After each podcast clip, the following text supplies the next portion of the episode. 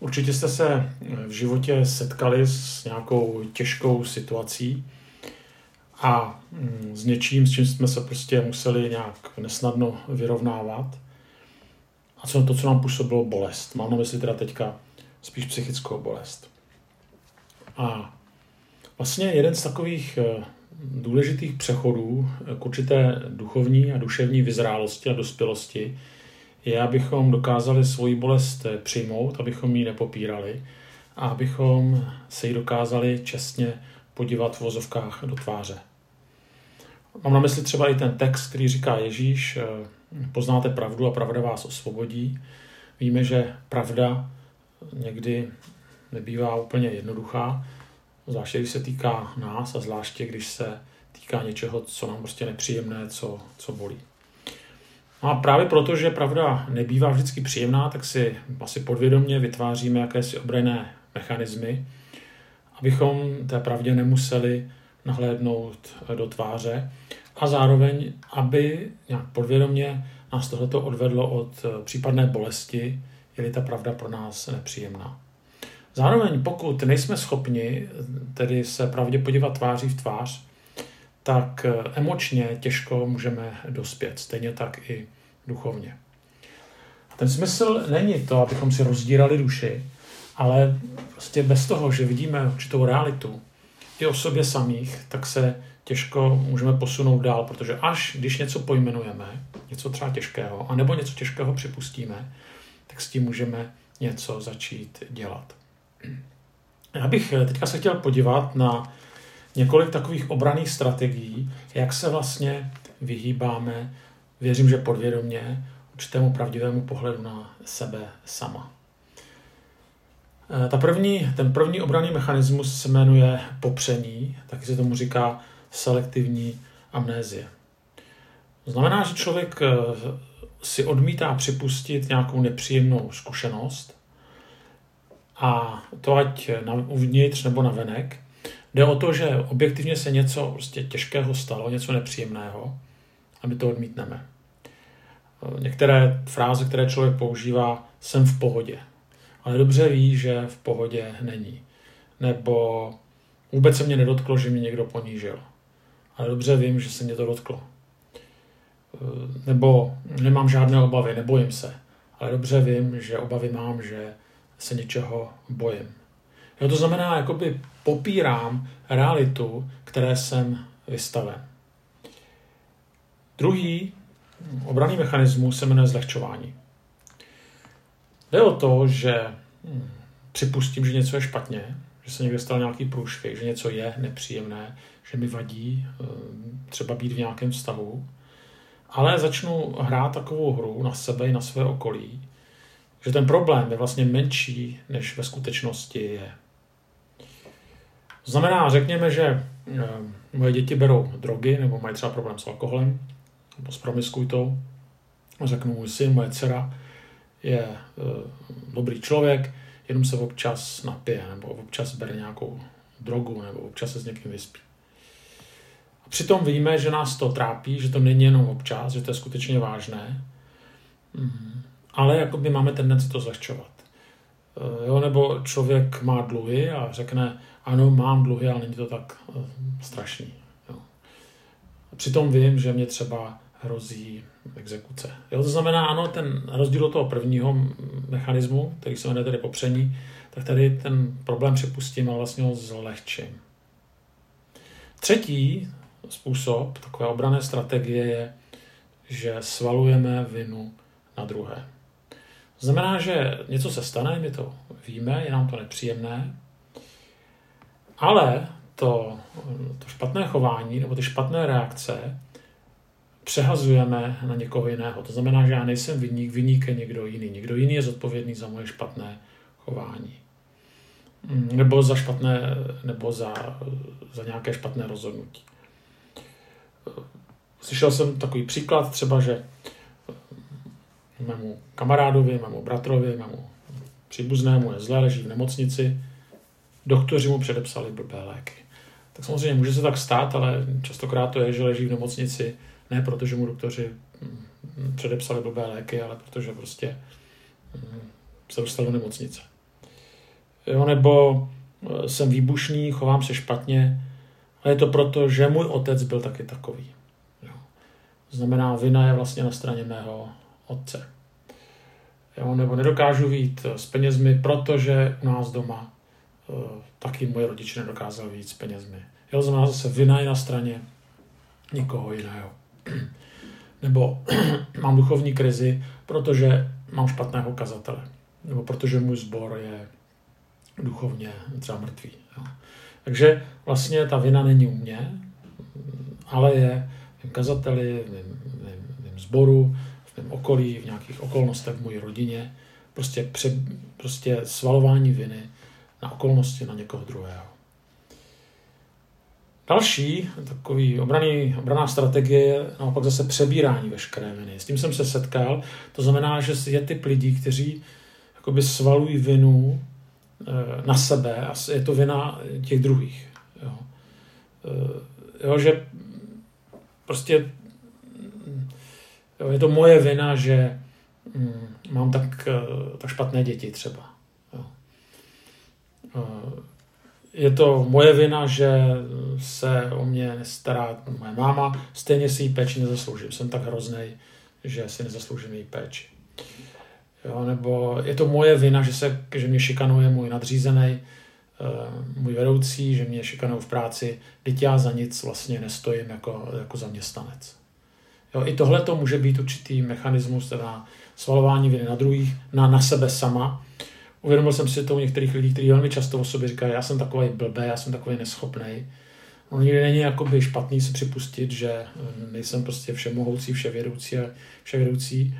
Na druhou stranu, čeho je moc, toho je příliš a pokud eh, je toho příliš, že já jsem úplně blbý, neschopný, tak potom už to může být patologický, to znamená, že příliš přebírám vinu eh, tam, kde ji přebírat nemám. Další je racionalizace.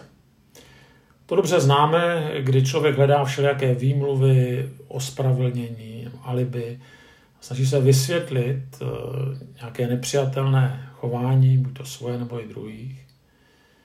Jo, a eh, vlastně racionalizuje něco, co by racionalizovat neměl. Takhle, ono se všechno dá vysvětlit, všechno se dá racionalizovat. Na druhou stranu trošku to souvisí už s tím, co jsem tady jmenoval, to znamená, když jsem mluvil o eh, přebírání viny, že svaluju viny na, svaluju vinu na své okolí, na druhé, taky tady to může být součást racionalizace, že vlastně racionalizuju teda, příliš racionalizuju to, co, za co mám já zodpovědnost. To znamená příklad, jo, že, že někdo je eh, nesnesitelný ve svých projevech chování, a to začnete racionalizovat, že si to odnáší z rodiny, že má jako genetickou predispozici, sklon k lhaní, k zuřivosti a tak dále. A, tak dále. Jo, a závěr je, že mu stejně nepomůže žádný, nikdo, že mu z toho, nedost, že ho z toho nedostane ven, že ho žádná terapie z toho nemůže vysvobodit. Jo, to znamená, racionalizujeme příliš to, co bychom racionalizovat už neměli. Eh, další je filozofování. To znamená, to trošku se s tím prolíná. Pointa je v tom, že člověk vytváří teorie mm, nebo mluví jenom v obecné rovině, místo toho, aby se vyhnul určité osobní zaangažovanosti a nepříjemným pocitům. Jo, to znamená prostě někdo má nějaký emocionální výbuch, který je nepřijatelný a vy místo, abyste se o tom, abyste to řešili, tak řeknete, co to jsou vlastně emoce najednou jako odvádíte ten problém na jinou rovinu. Jo. E, nebo hm, vlastně někdo má problém v manželství a vy začnete mluvit o tom a má vlastně smysl vůbec hm, vstupovat do manželství. Jo, tak to, to určitě je dobrý se popovídat o tom, co to jsou emoce, nebo jestli má smysl vstupovat do manželství. A v tomto konkrétním případě je potřeba mluvit o té samotné eh, krizi a ne filozofovat nad tématem třeba manželství. Jo, nebo uh, někdo se trápí a vy řeknete, no ve srovnání s utrpením jiných lidí to zase není tak hrozný, to, co prožíváš. Jo, nemáš se na co stěžovat. Jo, máš se lépe než lidi já nevím, na Ukrajině nebo někde v Africe. Jo, tak zase je to odvádění vlastně od tématu, je to filozofování tam, kde bychom tedy filozofovat neměli. Eh, dalším takovým způsobem je odvádění pozornosti.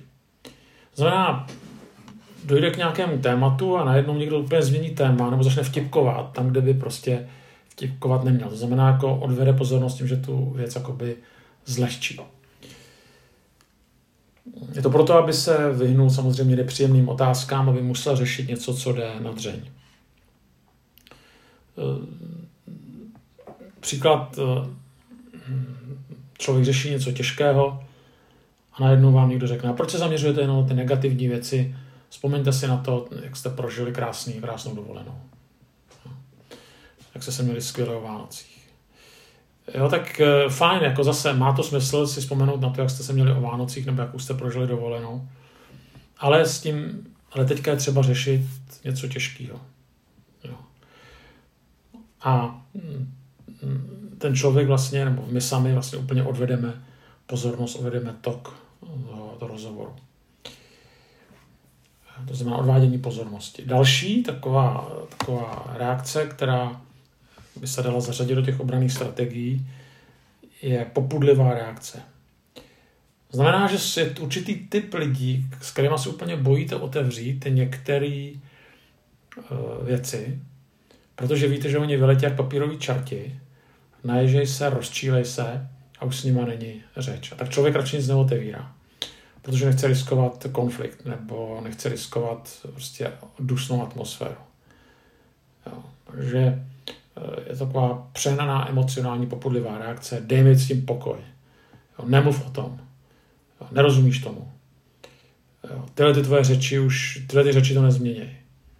To znamená, nejedná se o, tu, o to samotný téma, ale jedná se o tu reakci, která nás vlastně uh, odvede od toho, aby jsme o té oblasti mluvili. Všechny tyhle ty, těch, bylo jich teda osm, tak všech tady těch strategií obraných, tak eh, s nimi se jakoby setkáváme a, a hlavně sami někdy děláme. Je potřeba eh, se učit, mm, proto jsem je taky takhle pojmenoval, tak je potřeba se učit vlastně nedělat. Eh, protože jinak dojde k tomu, že vlastně se nikdy nedostaneme k podstatě věci, sice se vyhneme pravdě mm, a o některé věci, nebo o některém tématu, ale tím, že tu pravdu nepojmenujeme, tak se nezměníme. A nebo nezměníme to téma, o kterém mluvíme. A tak eh, na závěr bych chtěl ještě jednou eh, pojmenovat nebo zopakovat těch, těch, těch osm eh, obraných strategií. Tak ta první byla popření, nebo taky selektivní amnézie, to znamená, že si člověk odmítne připustit nějakou nepříjemnou skutečnost. To zlehčování, znamená, že člověk připustí, že něco je špatně, ale tváří se, že jde o menší problém, než ve skutečnosti je. Pak je to svalování viny na druhé.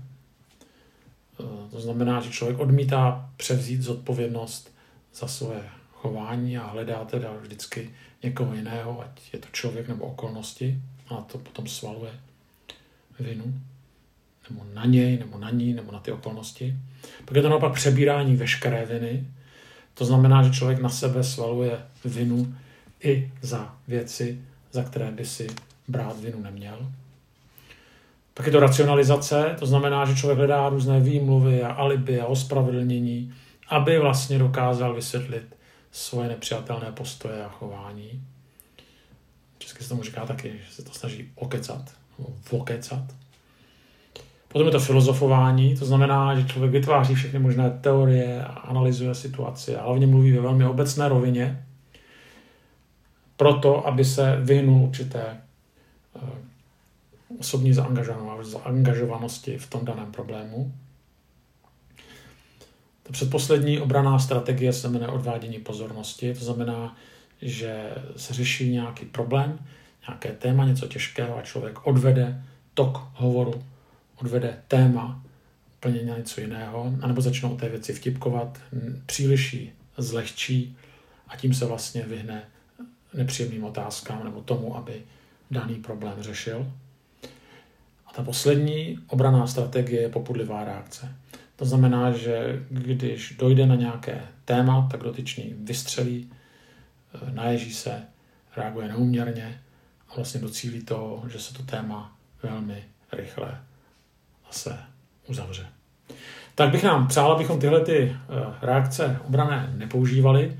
Ono to sice na chvilku zafunguje, protože skutečně tyhle ty reakce mají schopnost tedy pravdu popřít, vůbec se k některým věcem nedostat, ale hm, nehledáme krátkodobé cíle, ale dlouhodobé cíle. A v tom dlouhodobém horizontu používat tyhle ty strategie je vlastně velmi špatné, protože, jak jsem říkal na začátku, eh, má to za důsledek to, že ty věci nepojmenujeme a to, co nepojmenujeme, s tím nemůžeme pracovat. A s čím nebudeme pracovat, to se ve finále nemůže změnit a to ani nemůžeme dát do božího světla.